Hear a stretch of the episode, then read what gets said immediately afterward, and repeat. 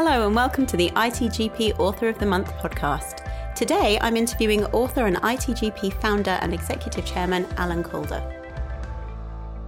Alan, what piqued your interest in information security? It's quite a departure from what you studied at university.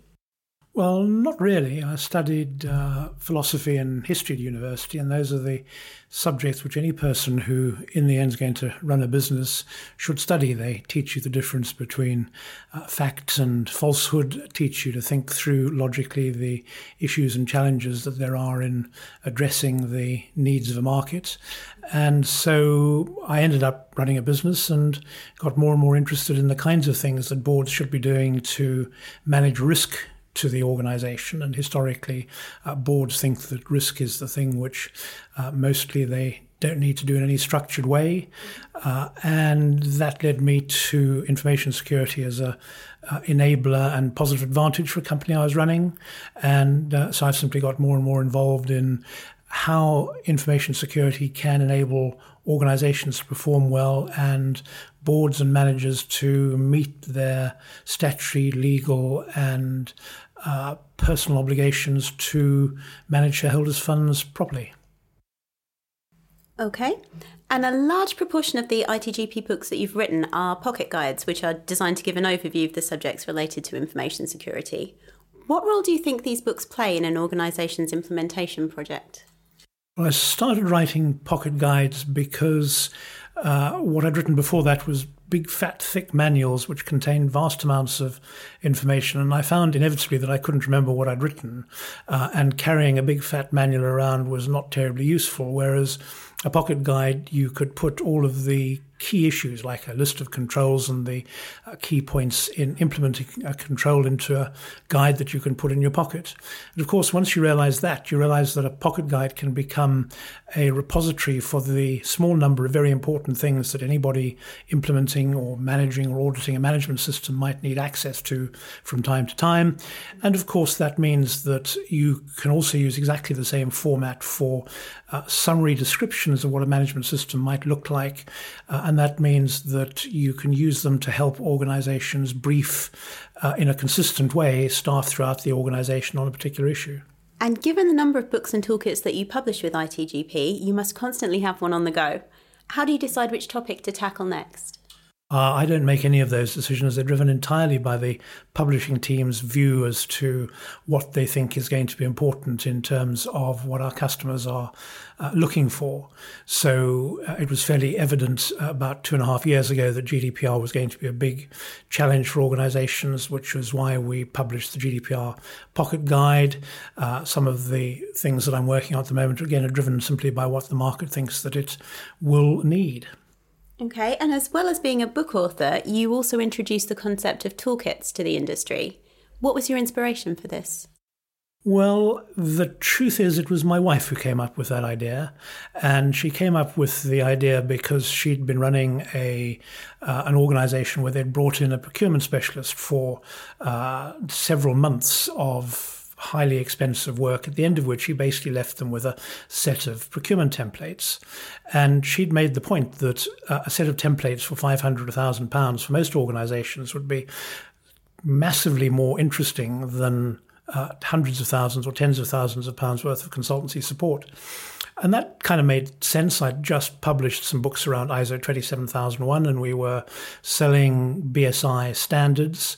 And it made sense to put together a set of templates to help organizations implement ISO 27001. So we did. Uh, we sold the first toolkit in 2005 and it's remained a staple of the publishing business's toolkit uh, armory ever since. Okay. Um, and you've written two pocket guides on the NIS regulations and one on the NIS directive, which are all due to publish uh, in October. Can you tell us a bit about them? Okay, so the Network and Information Security Directive and the uh, two subjects, NIS and NIST, kind of sound as though they overlap, but um, the first is a British or European uh, regulation, the second is a standard issued by the uh, North American uh, Institute of Science and Technology. So, NIS, the Network and Information Security Directive, is a set of requirements for utilities and other uh, parts of the critical national infrastructure to put in place a combination of a cybersecurity plan, a business continuity plan, an incident response plan, staff training and awareness. Uh, and the same thing applies, but in slightly different format, to what are called uh, digital service providers or, or, internet platforms like Amazon at the one end of the scale uh, and much smaller shopping platforms perhaps at the other. Uh, and it's quite a complex regulation. Uh, it's got a number of different requirements, a number of different bodies involved in uh, determining how you have to comply with different aspects of it. So the Pocket Guide is a very handy way for anybody who's trying to get an introduction to the subject or get on top of it, or just keep an eye on the key things that they need to be doing in implementing NIS. That's why the uh, NIST Pocket Guide. The uh, NIST Pocket Guide, on the other hand, is uh, written specifically for our growing audience in uh, North America and uh, the smaller audience in the rest of the world that wants to comply with US standards. So, uh, NIST is a science institute which publishes and makes available for free a number of uh, security frameworks. Uh, it does a much wider range of things, but specifically security frameworks are the ones we're interested in. they come complex, they're written by people with scientific scientific and academic backgrounds. They're not instantly uh, comprehensible to those who have to implement them or have to work within them.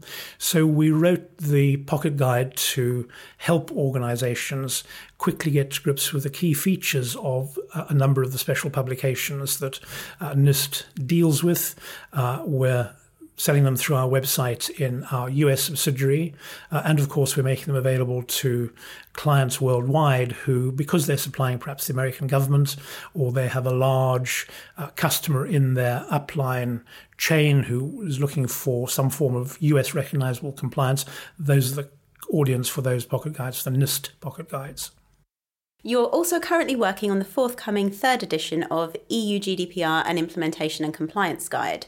The regulations came into effect in May. How prepared do you think organisations really are? The data suggests that some 25% of UK's organisations claim to be compliant. Our experience of all claims like that is that the truth is probably half of them. Uh, the same survey suggests that around about 29% of the UK's companies haven't yet started on their road to compliance. We think that number is almost certainly higher. And the bit in between, the uh, 50 or 60 odd percent who claim that they're somewhere on the journey, uh, we suspect that for a very high number of those, it means they've got a privacy policy that probably complies with GDPR on their website, and that might be all. So in the UK, we'd say the level of compliance is still very low. Uh, that's in spite of the very high uh, number of organizations who suddenly got interested in their mailing lists in the month or so prior to May the 25th. Uh, but the reality is that it's probably going to be between three and seven years before the majority of UK companies are compliant. Situation the EU is probably 12 months or so behind the UK. Uh, and that's because uh, the EU started off thinking that, well, most of the 27 countries started off thinking that they were more in compliance with the uh, previous data protection directive than uh, Britain was of its version of it. So they thought they had less far to go and therefore thought they shouldn't really need to start.